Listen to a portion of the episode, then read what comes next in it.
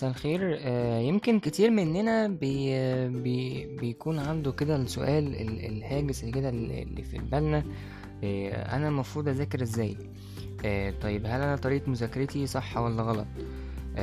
طيب هل أنا بقى يعني مذاكرتي ديت تقدر إن هي فعلا تخليني أجيب المجموع اللي أنا عايزه ولا لأ؟ الحقيقة إن كل الأسئلة دي فعلا بتخطر على بالنا. وإنما إحنا هنا بقى مكاننا.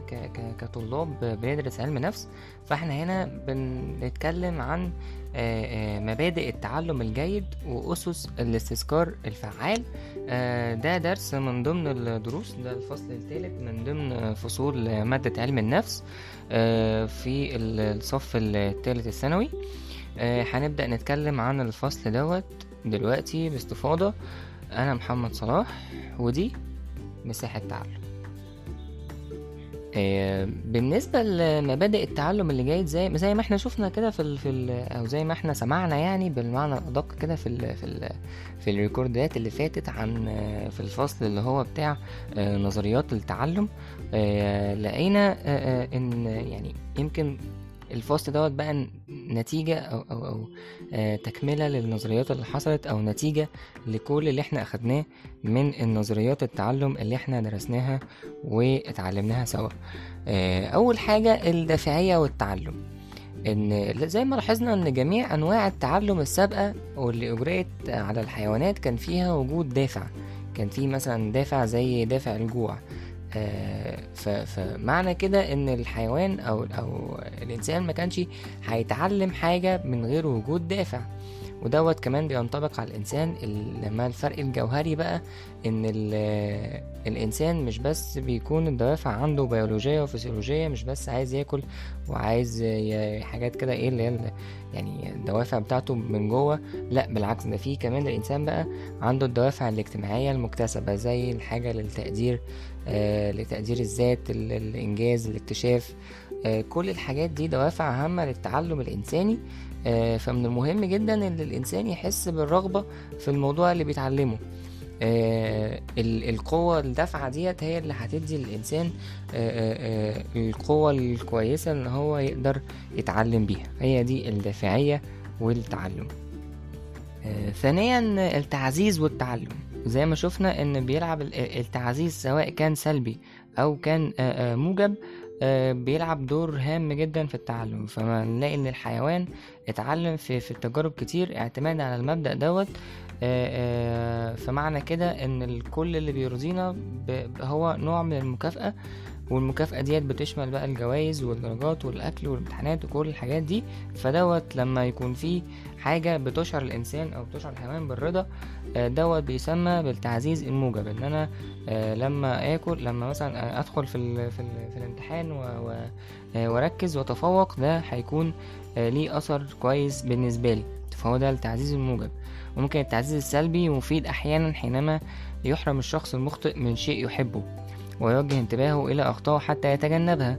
يعني معنى كده إن, إن زي ما شفنا في في في التغذية الراجعة آه، أهمية خاصة في الموضوع دوت.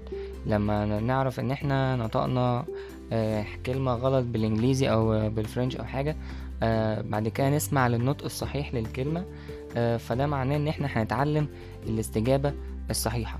دوت بالنسبة للتعزيز والتعلم زي ما شفنا إن في التعزيز الموجب إن أنا بكافئ نفسي دوت بيعلمني أكتر وإن أنا بمنع عني حاجة آه، لو أخطأت فدوت برضو بيساعدني في التعلم. آه، تالت حاجة الممارسة والتعلم. وفي الممارسة ديت هنقول إن في نوعين من أنواع الممارسة الممارسة الموزعة والممارسة المركزة. في الممارسة الموزعة ديت آه، بيتم تعلم آه، في جلسات قصيرة بينها فترات راحة. أما الممارسة المركزة بيتم التعلم فيها في جلسات طويلة نسبيا ومن غير راحة.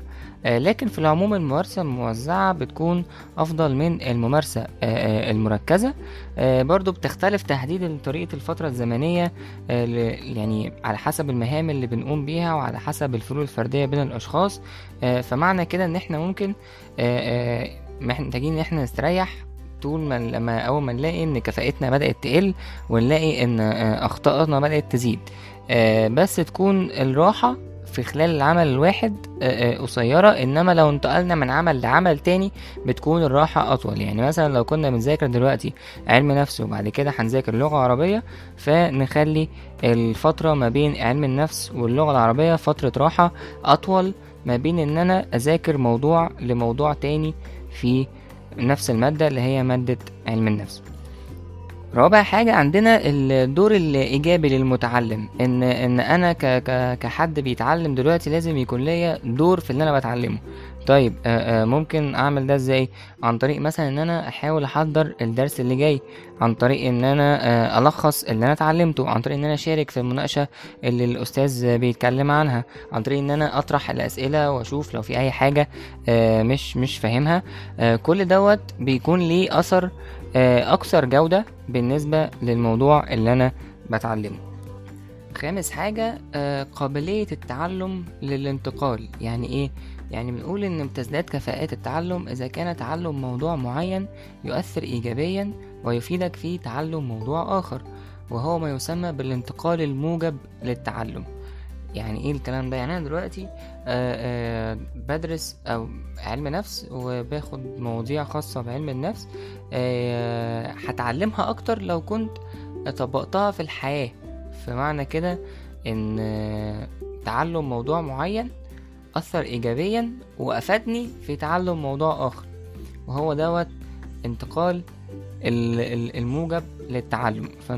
فندي مثال هنا بنقول آه، يعني مثلا انتقائك لقاعدة نحوية في اللغة العربية واللغة الإنجليزية داخل الفصل الدراسي يجب أن يفيدك أثناء القراءة والكتابة في مواقف أخرى ولا يكون التعلم قابلا للانتقال الموجب إلا إذا توفرت له مجموعة من الشروط. إن في شروط معينة كده لازم تكون موجودة. العناصر المشتركة. أول حاجة العناصر المشتركة تاني حاجة الفهم. بالنسبة للعناصر المشتركة ديت إدراك المتعلم ك- ك- كحد طالب دلوقتي بيتعلم إن أنا أكون مدرك لوجود التشابه بين التعلم الحاجة الجديدة والتعلم السابق دوت بيخلي فيه طول ما في عناصر مشتركة هيسهل عليا التعلم ما بين ده وده. تاني حاجة الفهم بيعتمد على إدراك علاقات التشابه واستبصارها. إن أنا ألاقي إن في فعلا العنصر دوت شبه شوية العنصر ده فبالتالي هفهم وأشوف أقدم نظرة عامة عن الموضوع واستبصاره وبالتالي أقدر إن أنا أستفيد بما يسمى بالانتقال الموجب للتعلم. دي كانت مبادئ التعلم الجيد.